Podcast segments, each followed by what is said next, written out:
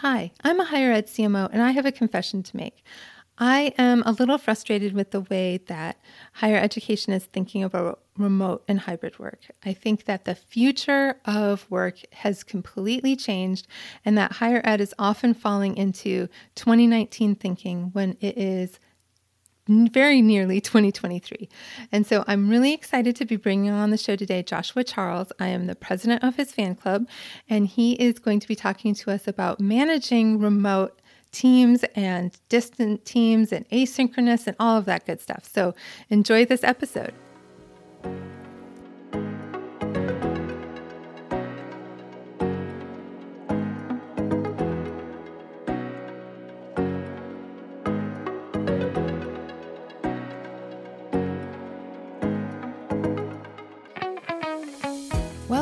Confessions of a Higher Ed CMO, the podcast designed for higher education marketers. I'm your host, Jaime Hunt, and I am so excited to have this opportunity to share insights and inspiration. With Confessions of a Higher Ed CMO, I'm designing a different kind of podcasting experience. With each episode, I'll be bringing in a guest for a deep dive into the challenges and joys we all face in higher education marketing. After each episode, you can join the conversation on Twitter by using the hashtag HigherEdCMO. I would love to see this become like a book club, but for a podcast. And be sure to follow me on Twitter at, at Jaime Hunt IMC. That's J A I M E H U N T I M C for more opportunities to connect.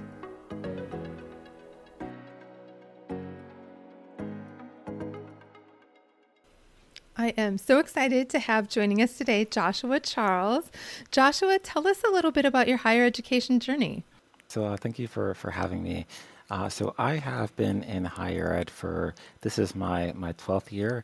Uh, incidentally, the way it happened was that I was finishing up my undergrad um, degree in game development, and I wasn't quite sure if I would go into that industry and my mom was moving moving out of state. So at the time that she was leaving and i was trying to decide what i wanted to do i, I just uh, found an opportunity as a webmaster at rutgers and through three promotions later, ultimately start, started building a web team uh, and was promoted to oversee director of uh, web strategy and technology for the for the business school at Rutgers. And uh, I, have been there and gone through a lot of expansion, but it, it's been a, a, a wonderful journey. And um, I, am just still kind of surprised how it all happened because of a random um, job posting on Craigslist of all places, which should have never happened.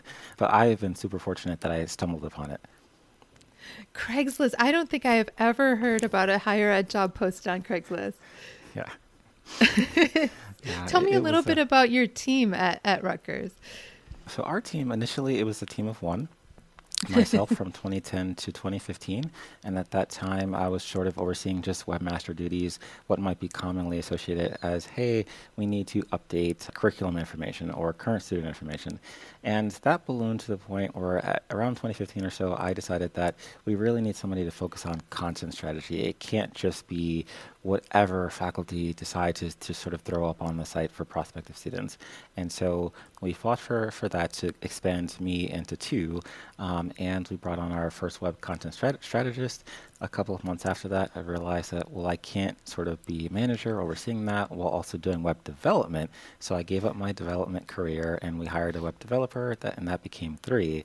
Uh, and then re- very recently, as of this year, we needed someone to really focus on the analytics and the MarTech side uh, because, again, I, I just can't do all of that anymore while st- still trying to sort of lead things at a high level. And so now we are uh, dedicated web developer, a dedicated web content strategist, a dedicated um, web analytics uh, and specialist helping with the MarTech stuff, and myself who just oversees uh, the entirety of website operations, governance, data privacy, accessibility, um, content design, technology, all of that. How does it all fit together into our goals?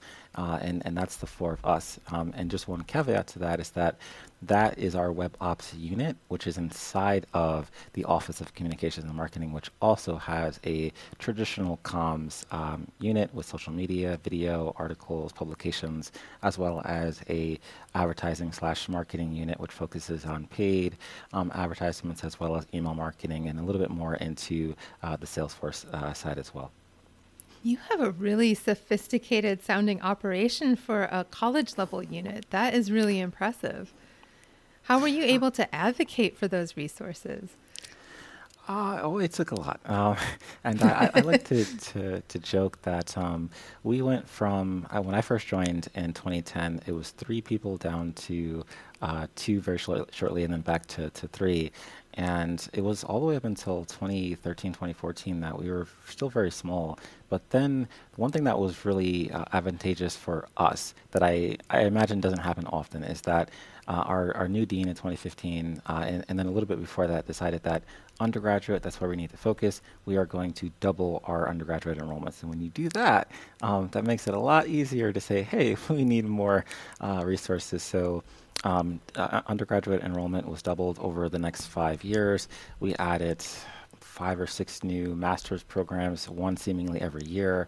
There was so much um, product to help market and, and, and sell that we needed um, different resources to help handle that. In addition to sort of thinking about, okay, well, as you're scaling up, existing positions start to kind of fluctuate, and we need to make sure that our staff don't feel like they're quickly being sort of obsolete and, and changed around too much. So there's a human element to that that I don't want to forget, um, in addition to how the organization was was scaling. So that was our story. Certainly, when I talk to other folks across the, the country, it doesn't typically happen like that. Um, but for us, that was the the reason why it was easier, and we did not want to pass up the opportunity to, to sort of tie the scale of the business and initiatives to uh, resources along with it. That was really, really smart. And sounds like you sort of struck while the iron is hot. And I commend Rutgers for um, recognizing that it takes an investment in marketing to grow programs. It's not just something that you know, if you build it, they will come. And it's not something where you can just keep adding more and more workload to existing staff's uh, plate. That's impressive. You recently presented at High Web on leading high performing teams in a remote first world. Can you tell me what you mean by remote first? Ah, okay, so this is a, a, question that, that comes up frequently, and I think for good reason. Uh, from what I've been researching, in industry, what it typically means is like organization wide, remote working is the standard. Now, in higher ed, that's probably not going to be the case anytime soon. Um, so, what I'd like to do is just focus, when I define remote first, I'm talking specifically about our team. And by that, I mean, can we operate from any location? Uh, preferably so that it's it's not dependent on us being on campus or even in some sort of hybrid setting, but our is our processes, our workflows, our communication can that operate seamlessly despite location and time. And for that, what I try to focus on is just making those those systems more asynchronous, being less dependent on live communication and workflows. And if we can do that, then we don't have to worry about patients and things like that. Uh, now, it's nice to be able to set up uh, things that we can do together as a team, whether we're in person or if there are fun virtual activities that we can do, all of that is still okay. But what I mean is that can we at least come up with a system that works for everyone, that we can get buy in from all employees and not be so sort of top down, that says that um, regardless of location, we're going to start to measure performance. We're going to start to create, create workflows and get the right tools so that um, all of our employees can feel successful wherever they are on a schedule that works best for them while still being um, sort of mindful of the, the day-to-day of the business. That is such a um, revolutionary way of thinking in higher ed and probably not in the corporate world or in agencies. Um, I'm just how did you get to that way of thinking? How did you start thinking about remote first? Did it predate the pandemic or did the pandemic sort of accelerate that thinking? Uh, this is the question that, that came up in, uh, in, in, Little Rock uh, the other the other week in, at Ed Web, and this came up for us and, and for me in 2016. So about four years before the pandemic. The moment that we hired our first uh, web content strategist, and it was now the two of us in, in the web setting, that was the moment where I was like, okay, now I don't have to. I have to be mindful of everything is not in my head anymore because I'm. It's now a team. Uh, how do we communicate just better, differently?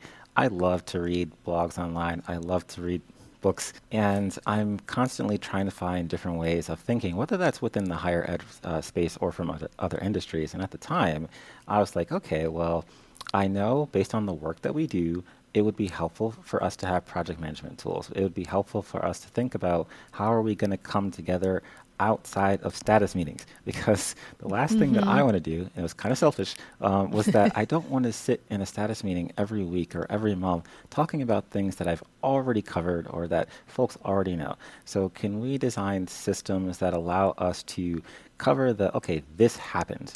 Great, acknowledge, move on. When we come together to have conversation, I want that to be more of a free flowing dialogue so that people feel that their time is, is valued. And so having those conversations and thinking about how can we can, how can we operate as a team back in 2016 when we started to expand that's what really started that journey for, for us and, and for me and uh, the pandemic was bad for a lot of reasons um, some that we are still living through um, that said for us the transition was rather minimal work wise. Definitely not personal, mm. but just work wise. There wasn't a lot that we needed to think about doing differently because those systems and workflows were set up for several years.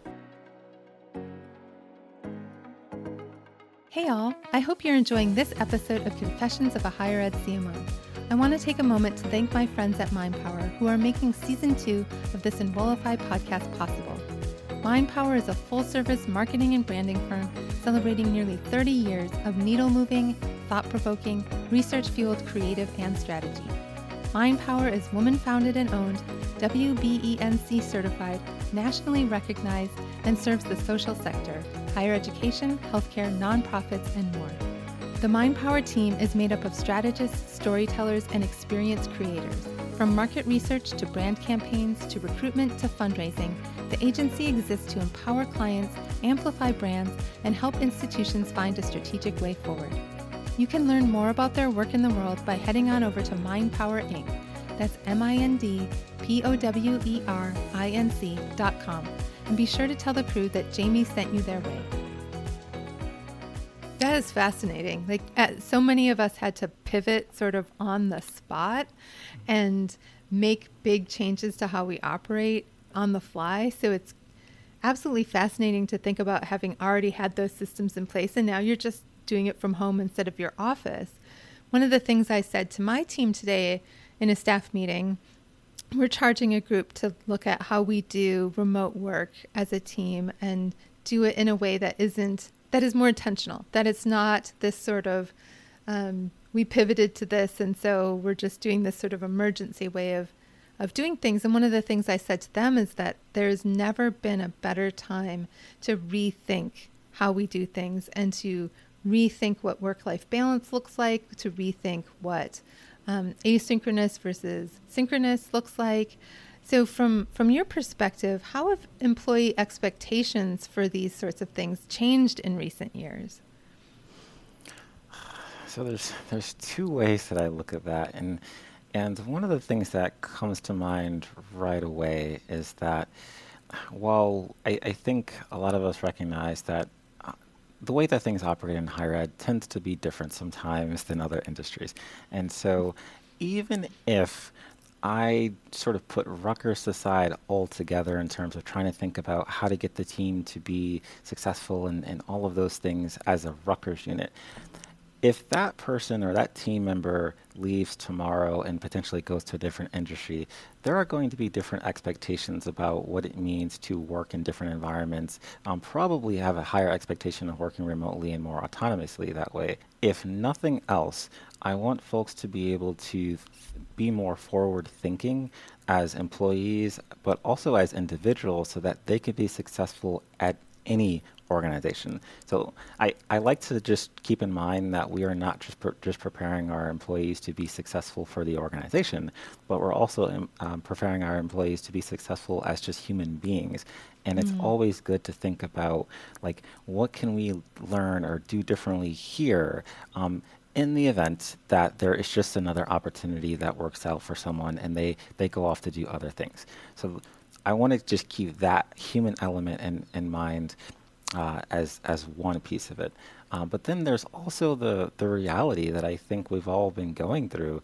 The pandemic, even if we um, sort of isolate, which we shouldn't, um, Black Lives Matter and, and Stop Asian Hate and all of the things that we are have and still are feeling as individuals, both people of color and, and, and women and other other represent, underrepresented groups.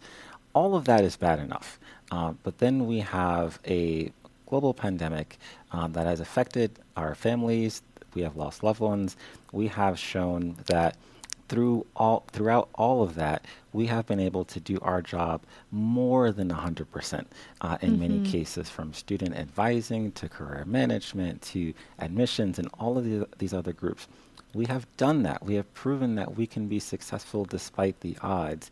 And I think to come back to um, many organizations, some of which never actually went away from campus, um, unfortunately, uh, to come back from all of that with the same perspectives from senior leadership about uh, pay and time off and coming to, to campus because it has to be a campus experience. It, there are certainly ways to think about what um, the campus should be in the future, for, for sure. Um, but I, I think we, it's in our best interest as leaders and just as human beings to acknowledge that people have gone through a lot. And in that experience for them, when I talk to uh, folks across Rutgers Business School as well as Rutgers University, just privately, um, they talk about how they just look at life differently. They look at their jobs mm-hmm. differently. They're thinking about like what's really important to me because maybe what I thought was important, like my job and my, my organization and my employer thinking about me as this really important piece, maybe that's not really the case anymore. Um, so there's there's somewhat of a disconnect between the employee and uh, from my perspective, uh, senior leadership sometimes, and some organizations based on the conversations that I've had. And I like to describe it as for as much energy as we put into the student experience, which is absolutely the right thing to do, and the alumni experience, I would love to see that same energy put into the employee experience.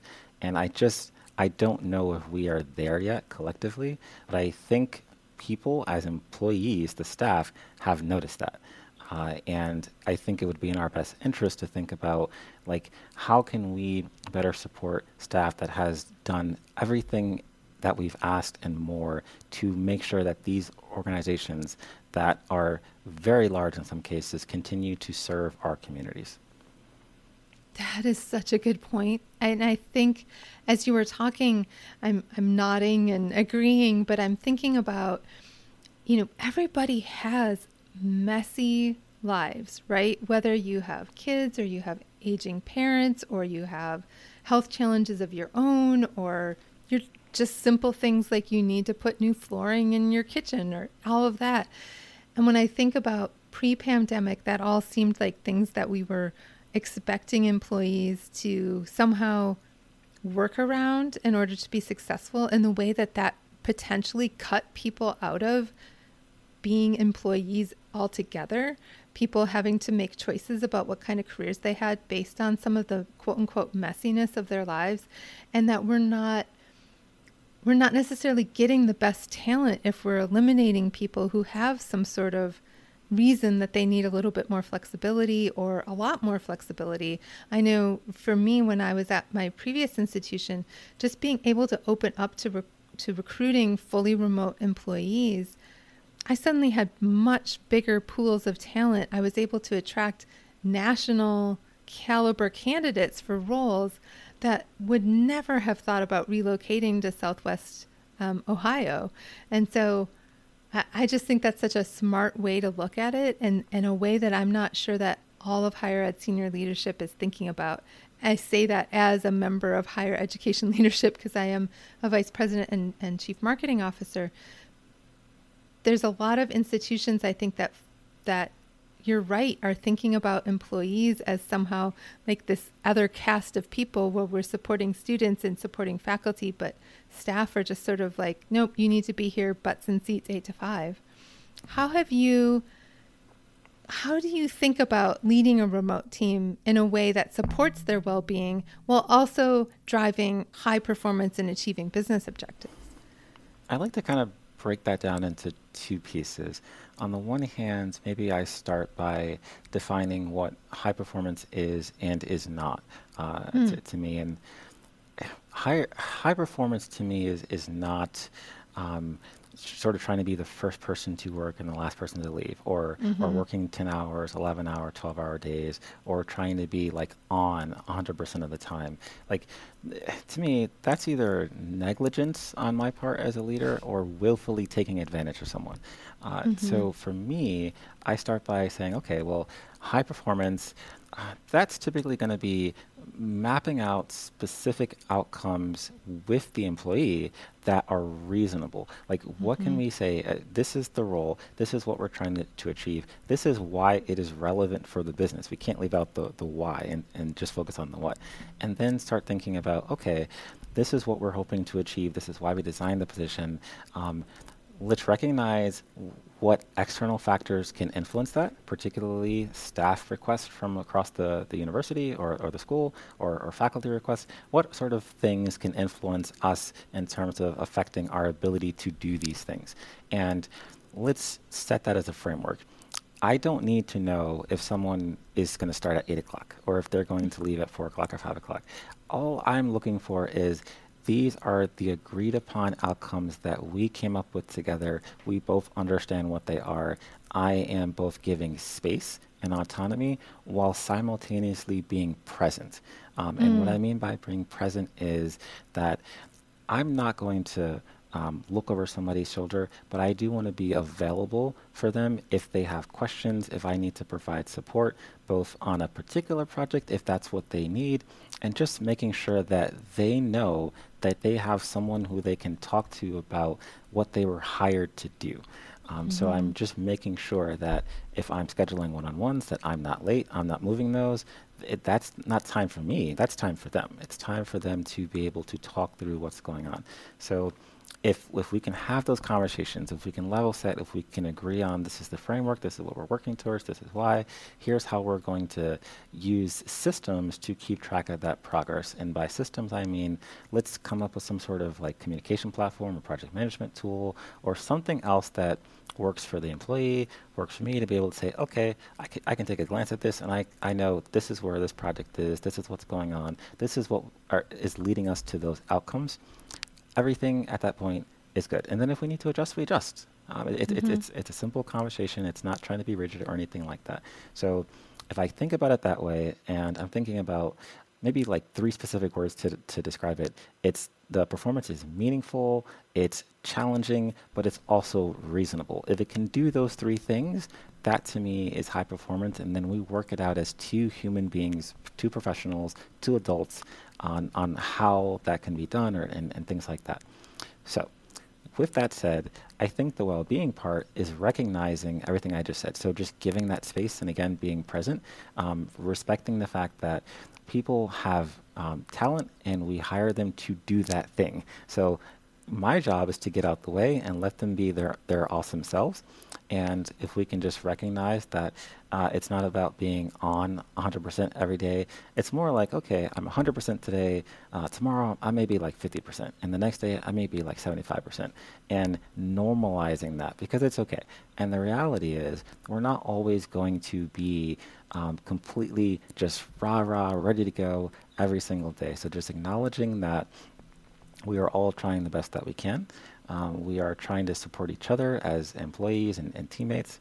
And if we can respect that, we can, if we can respect the desire to be good, to do good work, to trust one another, and then if we can just support each other in that way, then I think we are doing what I would say is the minimum um, that we should as as leaders. And if we can just do that, um, and whenever something goes off the rails, just be open and vulnerable enough to have an open and honest conversation about that. Which I I believe I saw a, tweet from you recently about just when you need to have those conversations, um, openness, transparency, honesty, like those things matter then I think we are trying to do the best we can as leaders and as human beings for our employees.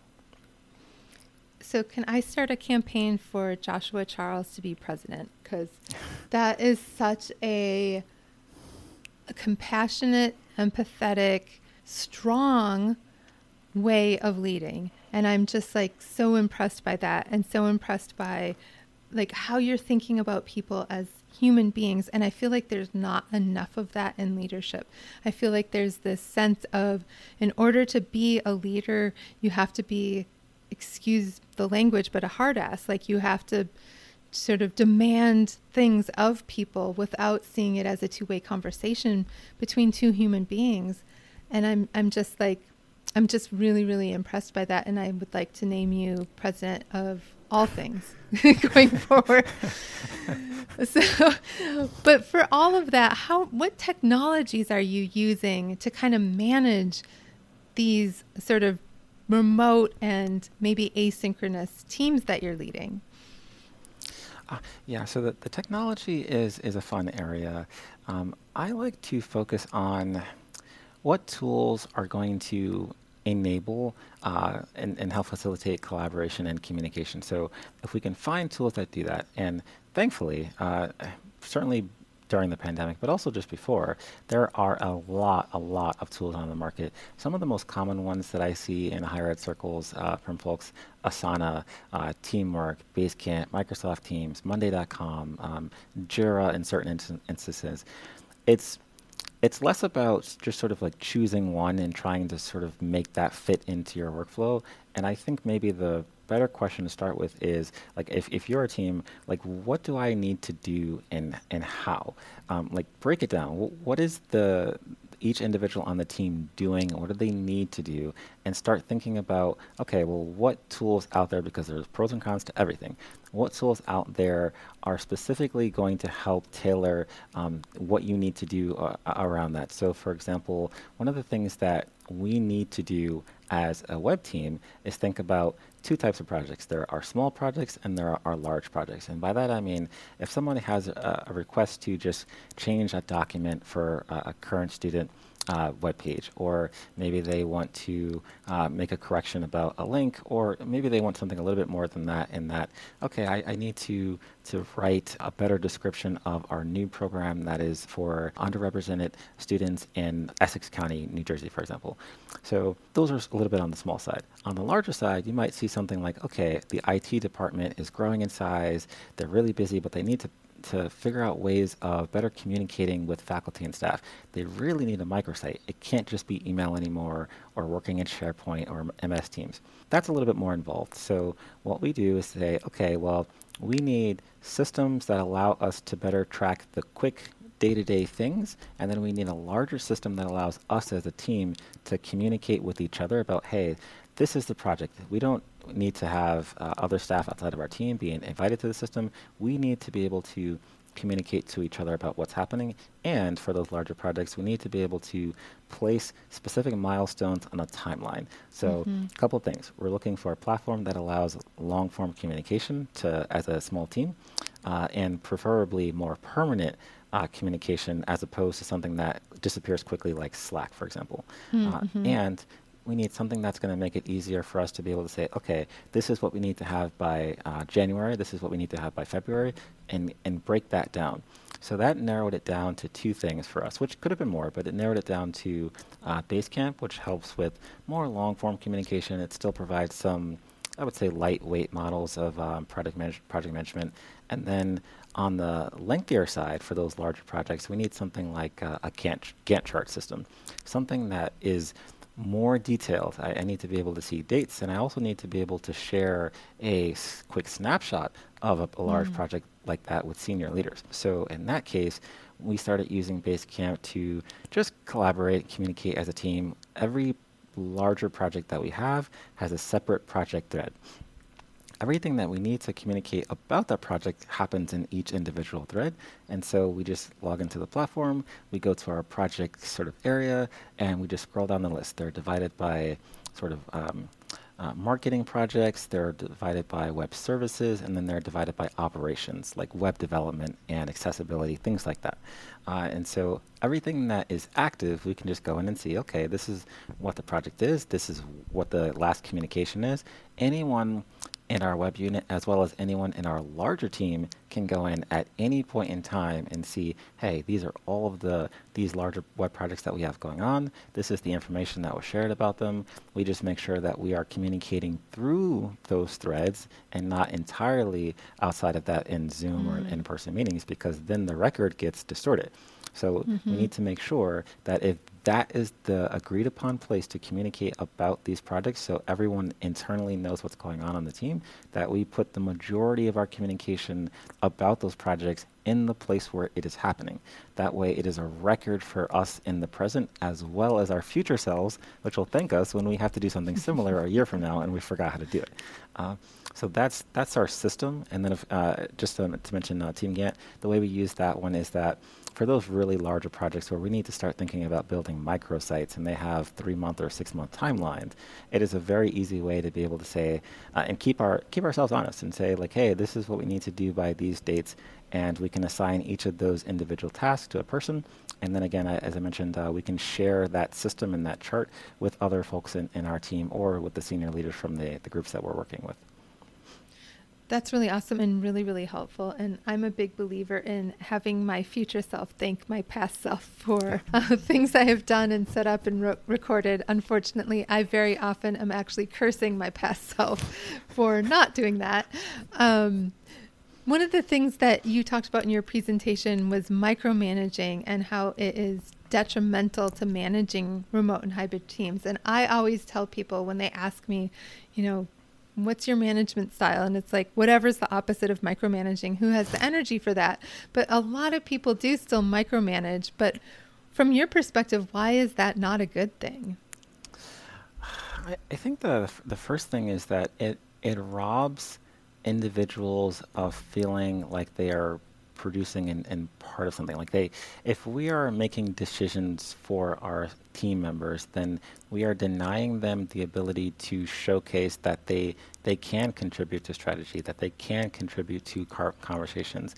It's it's not something that is going to provide incentive to want to be part of the team, to want to mm-hmm. have conversations. So if we're if we're we're taking that ability away from them, um, again, like why should they continue to try to um, share advice and to contribute in brainstorming sessions? I, I just I, I, don't think that we're we're doing anyone a, a, service that way. And then I also think it's an easy way, a very easy way, to uh, just let somebody know, you know what, I want you to do a very specific thing, and, and I only see you as that, um, mm. which I think mm. is actually even more damaging uh, yeah. because when we get into the habit of looking at uh, a staff member as only by their title or only by the thing that we want them to do, we're basically saying you're only good for that. Um, I don't want you to do anything else. I just need you to do this thing, and you are only ever going to do that thing. Like it's, we don't say those words, but there's like this weird implication of like, okay, this is what you are instead of what you can become. And I, I just, I really, I really, it doesn't sit well with me. Um, so uh, the business case is that we are making it harder for employees to be productive and, and be successful. Like, and then that's that's just bad for the bottom line.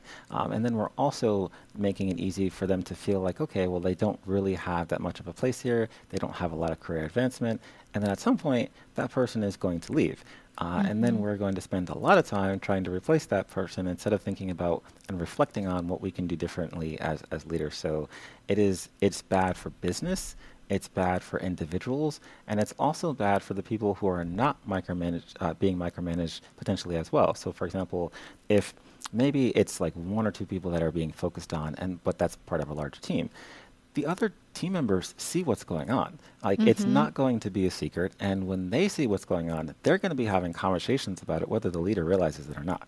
Um, so it's going to create not only a, a, dangerous environment for the people who are directly affected by it, but it's also going to indirectly tell everyone else that this is the toxic environment that they should expect too.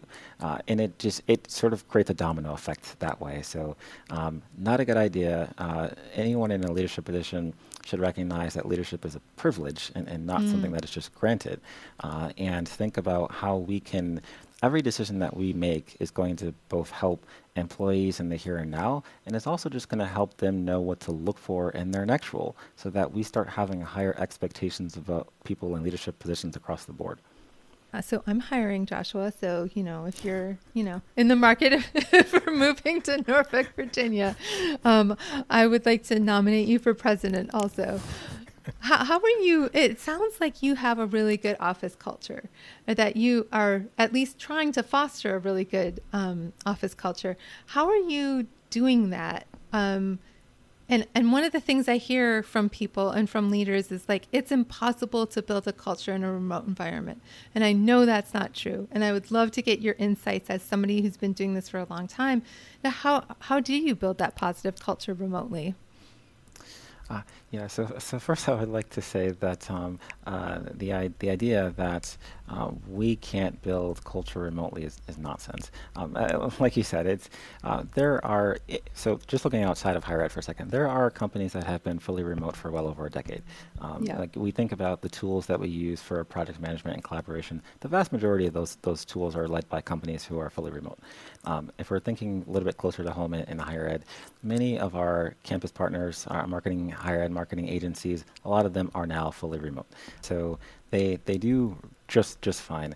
I, I think when it comes to culture, a lot of it starts with just conversation. I, I, I can't stress enough that um, what we think about in terms of like, uh, especially uh, some of the conversations I've, I've heard as well in terms of we went remote and we're still still in this hybrid setting and we're just not sure how to figure out how to retain culture, how to build culture.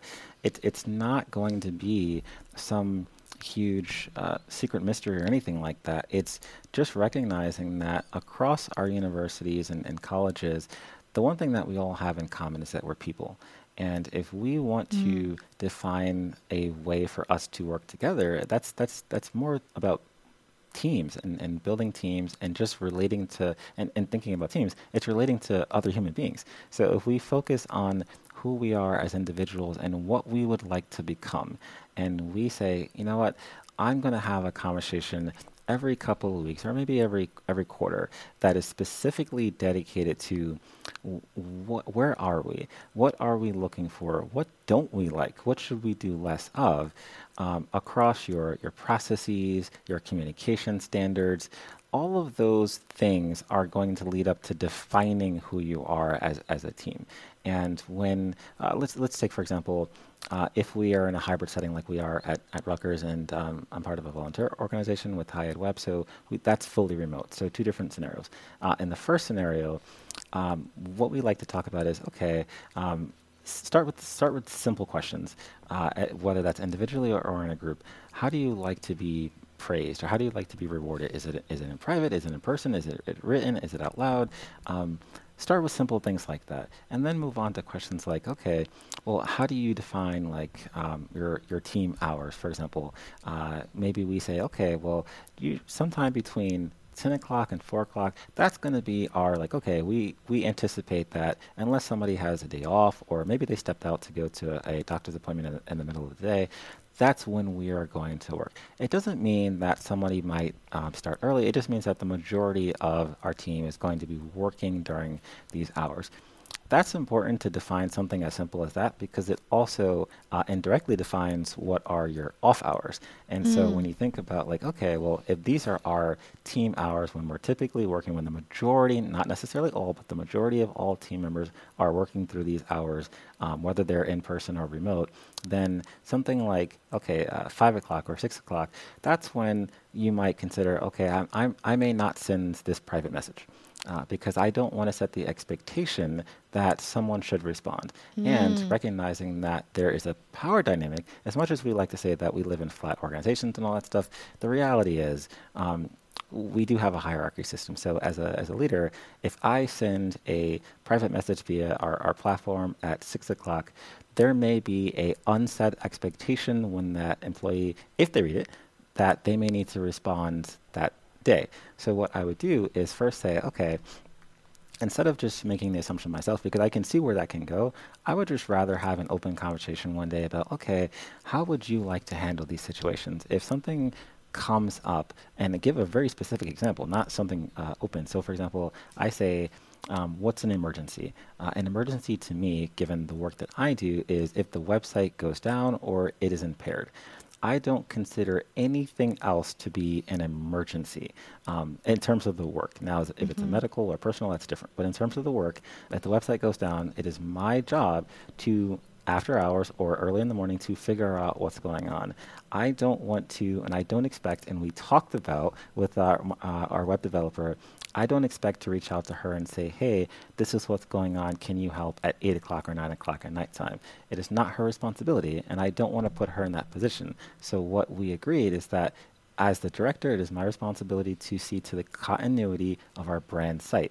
And that means that I have all of the tools and resources in advance of something happening so that whenever and it comes to communication as a team, everyone is on the same page about what is going to happen if this situation comes up that's a conversation. We say, this is what we do as a business. These are the things that can happen. Let's talk about some common scenarios, not everything, but just 80 20 rule, common scenarios that may happen and, and how we're going to communicate. And if we do that, then that's just one example of saying, okay, we've talked about it. This is what's going to happen. Our culture is then, then that we are open. We are transparent.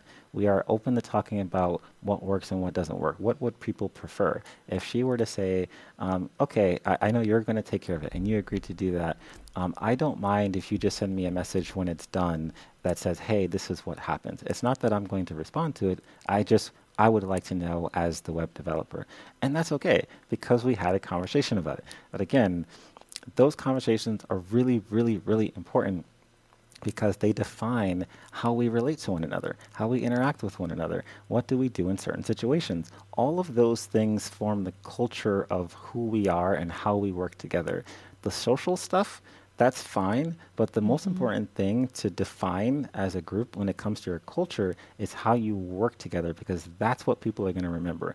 When uh, two teammates are having some sort of issue and they're they're not gelling well on a particular workflow, something is just not working, they're going to remember that. And unless they talk about it, it's going to come out sideways another time. And we mm-hmm. don't want mm-hmm. that to happen.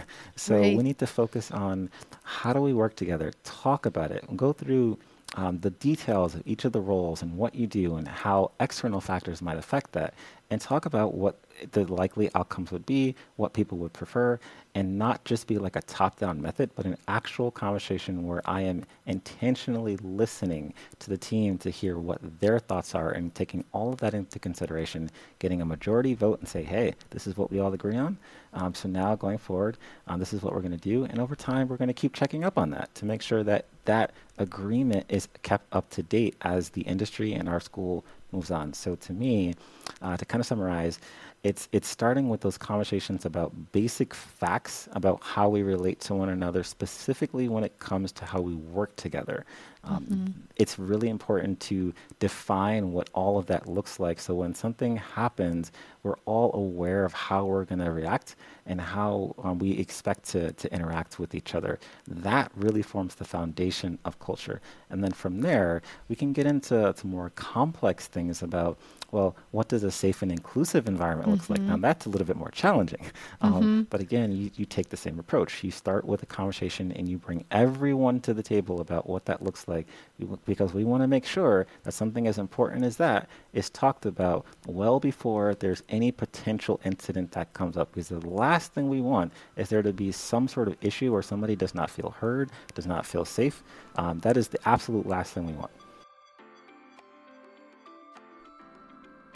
Hey everybody, Zach from Enrollify here. You know that feeling you get when your boss tells you to go find a new CRM?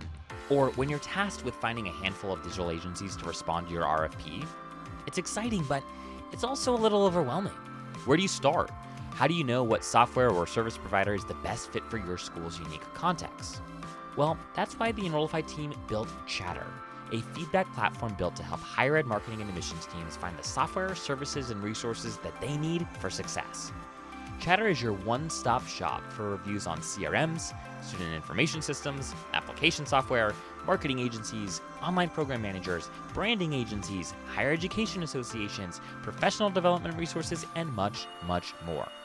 Our goal is to equip you with the information that you need to make the right purchasing decision for your team. Get started by reading reviews and writing one of your own, and then invite your colleagues to do the same. Click the link in the show notes below or head on over to enrollify.org forward slash chatter. Chatter, it's where great decisions start. I uh, this is such wisdom um, from you, Joshua. Like I think about the things that I talk to my team about from from a culture perspective, and that honestly, getting process out of the way, like let's figure out what the process is. Let's make sure we all know what who's doing what and when and where and, and how, so that we can have our day-to-day work focused more on like accomplishing things and have wrestling with difficult ideas and having strategy making sure we have some sort of shared values of the way we're going to interact with each other rather than sort of all those little nitty-gritty things that you're trying to kind of feel your way through and it creates an environment where i think people feel like they know what to expect. I think knowing what to expect and not knowing what to expect are two very different cultures. And when you're in a space of not knowing what to expect, that's very, very stressful. Um, and it's unfortunately where a lot of organizations sit. And I, I think you bring some, some great wisdom there, and I love to hear it. You have so much wisdom coming from you tonight, but what other advice do you have for leaders? No, that the thing that comes to mind, I, I would say, is just uh, to continue growing. Uh, just because we get a director title um, or, or a VP title, well, well, great.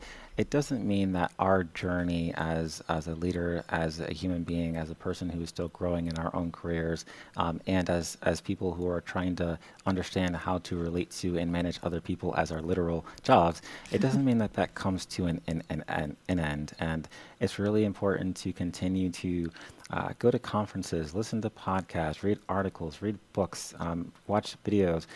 Continue to expose ourselves to different schools of, of thought and different approaches to things. It doesn't mean that we have to agree with eff- every methodology out there, but it just means that we are intentionally putting ourselves in a situation where our brain is is learning at a reasonable pace, not not to sort of go to a conference every week, um, mm-hmm. but we're, we're constantly learning and we're, we're trying to be reflective on things that, that we can do. Sure, a relationship is always 50 50. There are things that the employee could do differently, just as there are things that we can do differently. And sometimes I feel like the, the what can I do differently is not a question that comes up as much as it should.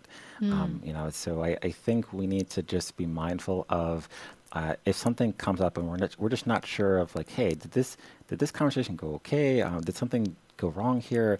Think about like, okay, um, how am I seeing this? Uh, what could I have done differently in this situation? Um, and, and and just again have those open honest, vulnerable questions. Uh, I, I, I, think uh, Brene Brown said it best the, the power of vulnerability um, and what that can unlock in conversations that, that we have with other people. So I, I, I always advocate for just continuing to, to grow and learn, uh, be part of different environments, do different things, see different uh, things. And I think that will help us just keep our minds open to uh, different perspectives and, and just acknowledge that we don't know everything. That's, that's why we surround ourselves with really talented people who are very good at what they do. Um, but at the same time, we should let them be good at that yeah, um, by, yeah. by giving them the space and empowering our teams to, to be successful while providing the strategic guidance that's going to help align all of those individual tactics to um, broader business goals. So just being mindful of, of what our place is, um, because we all have a place, and then just continuing to, to learn speaking as a, a senior leader, an executive leader, I think that sometimes we can get sucked into this. We're so, so busy just chasing from meeting to meeting to forget how important um, leadership development continues to be. That if you, as you're appointed to higher and higher leadership roles, you can think, I know it all, right? I wouldn't be a vice president if I didn't know it all.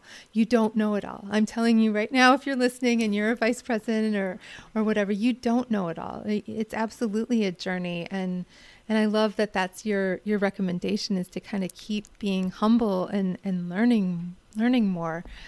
I am right now the president of the Joshua Charles Fan Club. So if you are interested, if anybody's interested in being the vice president of the fan club, where could they find you?